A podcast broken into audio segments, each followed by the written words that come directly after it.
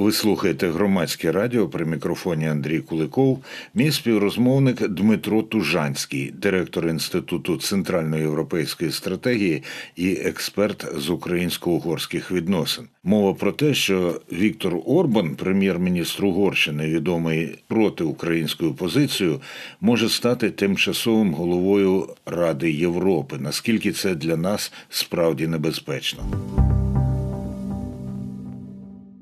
Всі гудуть. Ой, Орбан може очолити Раду Європи, ой, що ж ми будемо робити. І незважаючи на те, що сьогодні вже пішло повідомлення, що а може і не очолити, насправді запитання дуже і дуже важливе. Наскільки це дійсна і очевидна загроза, чи може це ми так здіймаємо хвилю, щоб і самим відволіктися від нагальніших проблем, і нас хтось в паску запровадив. Е, знаєте, моя думка, що це все-таки такий хайп, відвертий хайп. Е, ну, Озвучили процедури, які е, мають бути застосовані в умовах, коли діючий голова Європейської ради йде дострокову відставку. Другий момент, що йдеться якраз про період от такого, це не те, щоб безвладдя, але такої транзи, ну, транзиту так, між е, попереднім складом або діючим складом Єврокомісії і керівництва Європейської ради, і власне Європарламенту, і наступним складом. Е, Ось і тому, знаєте, для багатьох це таке жахіття, нічне жахіття. Е, Чому? Тому що якраз. Е, ну в цьому складі і Європарламенту, і Євроради, і Єврокомісії Віктор Орбан пішов значно далі в своєму конфлікті з усіма цими інституціями одночасно, е, ніж всі попередні роки. Я хотів би звернути увагу до прикладу, що е, Угорщина Віктор Орбан він не голосував за всіх, е, ну тобто він за Юнкера двічі не голосував як за голову Єврокомісії, так е, як за президента Єврокомісії. Е, Європейський парламент е, вже знаєте стомився ухвалювати ці всі резолюції, е, звіти, е, резолюції на основі звітів. Е, резолюції і не тільки резолюції, власне рішення щодо запуску санкційних статей щодо Угорщини, це сьома стаття, так Тобто, ось це все європейська політика Угорщини. Зараз уявити, що один із найтаких, знаєте, таких би порушників європейських цінностей, норм очолить одну з трьох ключових інституцій. Це я кажу, це нічне жахіття. Е, і, чесно кажучи, я, я, я в це не вірю. Е, цікаво навіть, е, ну я вам скажу так, що політично, е, то ну точніше з точки зору влади і так далі, Віктору Орбану це не потрібно.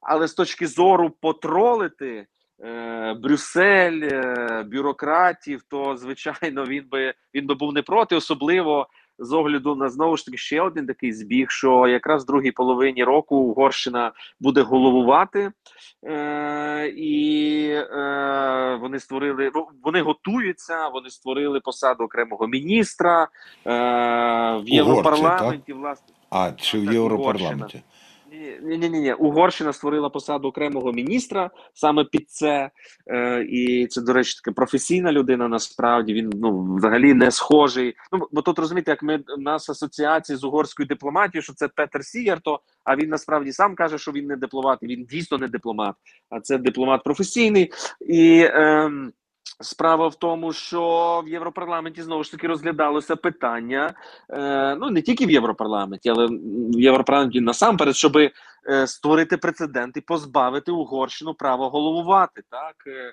у от у Раді міністрів ЄС. Тому знаєте, контекст е, дуже такий. Е, Цікавий, дуже багато співпадінь, тому такий хайп. Але насправді я розглядаю ймовірність того, що Віктор Орбан очолить Європейську раду як суто гіпотетично теоретично. Я звернув увагу, ну, привернув увагу слухачок і слухачів до того, що Дмитро Тужанський дуже делікатно мене виправив, бо я, коли робив експозицію цієї розмови, я сказав Рада Європи. Насправді йдеться про Європейську раду, і пан Дмитро це кілька разів вимовив. Я зрозумів, що я обмовився. Ну так, інституцію Євросоюзу. Так. так тут обмовка вийшла, щоб не плутали з Радою Європи. Ну де ми ну де не обов'язково треба бути членом Євросоюзу, тобто це інша інша структура, але також європейська. Так, так. Але я от якраз до того, що ми досить мало знаємо про Європейську раду. Ви можете стисло е, окреслити її повноваження?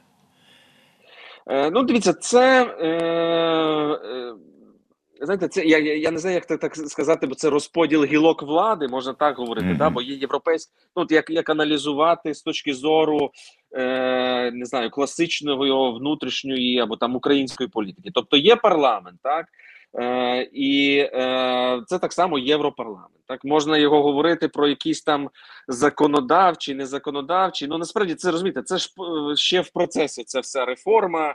Е, Євросоюзу вона назріла, так але ми посилаємося на Лісабонську останню угоду. Е, ось і е, Єврокомісія це виконавча, е, умовно кажучи, гілка або орган ключовий. І А ми, і ми про неї Рада? дуже багато знаємо і дуже багато про неї чуємо. А от про Єврораду якраз не дуже. Е, абсолютно. Тобто, Єврорада, це, е, ну, наприклад, знаєте, ну я би казав, що це. Хоч там вона збирається, там, умовно кажучи, що щонайменше двічі на 6 місяців, і це є головування по, по півроку. Так, кожна з країн головує. І, власне, зараз, якщо я не помиляюся, Бельгія почне головувати. Ну, але в другій половині буде власне Угорщина. Ось, але, от, наприклад, е, як от порівняти важливість та, Європейської ради, е, от що е, по рішенню про євроінтеграцію України, або, наприклад, відкриття переговорів, так тобто. Е, був звіт Єврокомісії, там один, другий. Так була рекомендація Європейської комісії в жовтні, якщо не помиляюся, відкривати переговори з Україною, але рішення має ухвалитися саме на е, от засіданні Євроради на, на рівні керівників держав. Тобто, це розумієте, таке політичне має бути рішення е, от, країн-членів Євросоюзу. Тобто, одна справа, що е, Єврокомісія має там методики, е, готує звіти, дає рекомендації, але рішення ухвалює ні Європарламент, ні Європейська комісія. Так вони от лише там, якби чи резолюції, чи процедури запускають, але от ключові політичні рішення вони власне ухвалюються на засіданні Євроради, Європейської ради, і от про 50 мільярдів зараз знову ж таки має бути це рішення е, на Європейській раді. Тобто, це такий, знаєте, ну один із ключових, можливо. Важко так знаєте в ієрархію поставити все таки ці, ці, ці інституції, але це дуже важливий орган Європейського союзу політичної ваги. Ну такий. Дмитро Тужанський, директор Інституту центральної європейської стратегії, зараз наш співрозмовник в ем, радіоетері громадського радіо. Перепрошую за тавтологію в етері громадського радіо. І ведемо мову про те, наскільки реальна і наскільки справді небезпечна, от ледь не сказав загроза, скажімо так, наскільки реальний шанс того, що е, Віктор Орбан, прем'єр-міністр Угорщини, очолить бодай тимчасово Європейську раду. Але в зв'язку з цим у мене є ще не одне запитання до Дмитра Тужанського, бо його експертизу і аналітичні здібності треба використовувати наповну. І тут я вже покликаюсь на назву вашого інституту Центрально-європейської стратегії. А у нас е, з Центральною Європою, зокрема, асоціюється е, пам'ять про Вишеградську четвірку, в якій, нагадаю, слухачкам і слухачам, Польща, Чехія, Словаччина і Угорщина. І я не дарма сказав пам'ять про. Тому що здається мені, що Вишеградська четвірка останнім часом уже не діє. Чи це помилково? Ну, Вона е, працює насправді на такому технократичному рівні, тому що з усіх цих таких неформальних об'єднань е, в межах е, Євросоюзу і НАТО, там, наприклад, ми можемо говорити про Бухарестську дев'ятку, чи там, наприклад, Тримор'я. Е, так, хоча там знову ж таки з Тримор'ям трошки складніше, бо там е, в них є, е, наприклад, Україна має певний статус Тримор'ї, Німеччина, там Сполучені Штати навіть мають там ось. Але Вишеградська четвірка вона найбільш формально діє. Да? Тобто в них є фонд, там він наповнюється, є оце також головування. Але політично, звичайно, Вишеградська четвірка. Я не можу сказати, що вона колись була дуже впливова, але принаймні тоді, коли вона діяла одностайно, і це, знаєте, були різні приклади. Тому що, наприклад, одностайною е, Вишеградська четвірка була більш-менш е, після початку російської агресії, тобто в 2014 році, так Е, це не порівняти з тим, що було після вторгнення, коли Угорщина зайняла ну дивовижно антизахідну, антиукраїнську, проросійську позицію. Ось е, тому, е, але не тільки через Угорщину, знову ж таки, Вишеградська четвірка політично, фактично, ну вмерла, можна так сказати. Мгм. Не спрацювало, не спрацював той дует, на який. е, Були і досі залишаються, чесно кажучи, надії. Це на дует Чехія-Польща. Він не очевидний, так е, здавалося би, але е, якби ну подивимося. До речі, зараз ще один шанс є у Варшави і Праги, тому що в обох е, столицях, в обох країнах зараз при владі такі проєвропейські ліберальні уряди. Ось і це ще одна така можливість. Але е, ось е, там е, через е, отой конфлікт з, з шахтою, так. Е, на кордоні, так то от між між Чехією і Польщею також ну не склалося. Хоча, якби політично ці дві країни, начебто, попри ідеологічні розбіжності між урядами, вони добре комунікували і були навіть надії, що вони зможуть вплинути на Угорщину в контексті Росії, в контексті України, але не справдилося. Тому Вишеградська четвірка це зараз скажу більше такий. Ну, формальний формальний союз, де е, Україні корисно використовувати її, наприклад, стипендіальні програми, дослідницькі програми, грантові програми, і це знаєте, воно так звучить досить маргінально з точки зору там обговорення великої політики, але це дуже важливий інструмент для України, щоб якраз зрозуміти наших сусідів. Бо вони між собою вже досить добре, якраз через вишеградську співпрацю е, ну не те, щоб порозумілися з точки зору е, там е, Але краще, але один краще одного одне добре одного пізнали, точно, то. Пане Дмитре, а наскільки м, от це до ролі особистості е, чи ну та особистості чи особи в історії, наскільки погляди і політика Віктора Орбана впливають на е, угорське суспільство? А наскільки навпаки він рахується чи формується під е, і є результатом того, яке є угорське суспільство?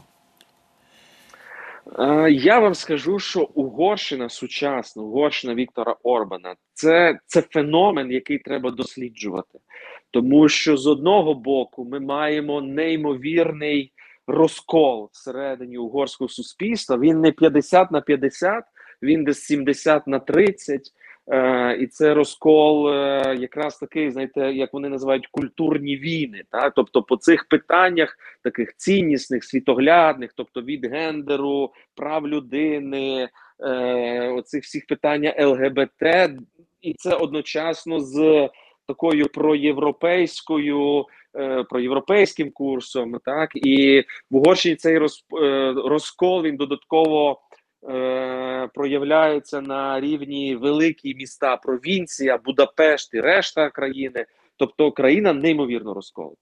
З іншого боку, ми бачимо просто фантастичну підтримку е, партії Фідес Віктора Орбана. Да, звичайно, там є ну не те, щоб маніпуляції, таке махлювання з виборчою системою. Тобто, Віктор Орбан здобуває дві третіх голосів в парламенті. Конституційну більшість вже четверте поспіль він здобув, маючи в принципі рейтинг і набираючи менше 50% на виборах. Але оця система змішана пропорційна і мажоритарка, як там вони працюють на виборах, е, маю на увазі по округах і так далі. Вони дозволяють Фідесу мати ці дві треті парламенту. Третій момент, який дуже такий, знаєте, безпрецедентний, це питання. е, Це не ну, знову ж таки не класичний контроль за медіа простором, а е, безпрецедентний ну і контроль, але як вони маніпулюють громадською думкою. Тобто для Віктора Орбана, да, вони дуже слідкують за суспільними настроями. Так, от вони дивляться, на що люди реагують і так далі. Там і от як вони хайпують або спекулюють на не знаю, там на темі знову ж таки там е, ЛГБТ тематиці. Хоча, от знову ж таки на цьому наганяли рейтинг, референдум їхній провалився в квітні 2022 року. Тобто люди саботували його. Е, хоча вони продовжують цю лінію гнути, і незрозуміло, як там що з чим. Але інший момент, наскільки через оцей не тільки контроль за медіа, а як ти цими медіа користуєшся. Тобто, розумієте, пам'ятаєте, як було при Януковичі у нас, і тут якби є така пастка, що для багатьох це схоже. Що коли от сім'я ота його скуповлювала медіа, брали під контроль це все. Так, так. Але але згадайте, що воно ну якби з точки зору, е, скажімо так, що люди дуже починали Януковичу там вірити, його якось рейтинг ріс, або ті медіа, от згадайте, ну я не хочу зараз інші медіа рекламувати, але давайте так, були медіа, які вони захопили, і вони були популярними, коли їх захоплювали або купували, а потім різко втрачали популярність. Тому що, до прикладу, з одного боку, е, Фідес, Віктор Орбан набирають дві треті парламенту, перемагають на виборах з антибрюссельською, антиєвропейською риторикою. Да? І от, от люди так голосують. З іншого боку, там кожен сьомий е, або сім з десяти, умовно кажучи, е, угорців вони виступають за те, щоб Угорщина була членом Євросоюзу, ні в якому разі не виходити. Тобто, розумієте, це тобто, це країна, де уживаються погані євробюрократи, які в принципі створюють Євросоюз, і хороший Євросоюз. А що таке хороший Євросоюз? От не зрозуміло. І так по багатьох питаннях. Так, тобто, з одного боку за за міцну сім'ю, і що це там отакий якийсь релігійний концепт цієї сім'ї, да, ортодоксальний концепт. Але з іншого боку, сказати, що в Угорщині є якась анти-ЛГБТ прямо кампанія, я би не казав. Тому. Ну, точніше, кампанія є, але щоб настрої якось були нетерпимі, так я би я би не казав. І так по багатьох те, те саме з українцями, так з ставленням до України з одного боку цитую зараз: ми не маємо, це не наша війна, і ми не маємо допомагати Україні мілітарно. З іншого боку, ставлення до українських біженців в Угорщині одне з найкращих з наших сусідів. Так, тобто воно прирівнювалося там за дослідженнями річної давнини до ставлення в Польщі. Так, значно гірше було там в Словаччині, в Румунії. От така ця Угорщина, ну знаєте, так кліше, таке неоднозначна. Ну Ось. вона і Але справді таки- неоднозначна. Вона по дуже багатьох неоднозначна показниках, і зокрема по тому, що от вона серед слов'янського моря, так би мовити, опинилася, і це теж і формувало, і на слов'ян вони впливали. І я думаю, що певна слід цієї історії є в тому, як зараз Угорщина поводиться. Абсолютно, це бачите, ще дуже важливо у цих маніпуляціях. Звідки одне з джерел? Це травми. Це глибоко травмована нація, Тріанон, Друга світова війна, втрата територій. І я вам скажу для України, як на мене, в цьому ключі Угорщина якраз дуже є важливим дзеркалом, тому що ми також травмована нація і переживаємо зараз безпрецедентні травми. І нам треба зробити все, щоб ми не стали ще однією Угорщиною в Євросоюзі. Тобто, ми нам угорський шлях важливий. Ми маємо вступати в ЄС і НАТО, і це також їхній досвід цікавий, так але от нам дуже важливо, щоб ми, вступивши в Євросоюз і НАТО, ми б так працювали своїми травмами і так працювали своїми елітами, щоб в нас не з'явився ні другий Орбан, ні ми не стали цією другою такою глибоко травмованою е, Угорщиною. Ви слухаєте громадське радіо. Це була розмова із Дмитром Тужанським, директором Інституту центральноєвропейської стратегії та експертом з українсько-угорських відносин.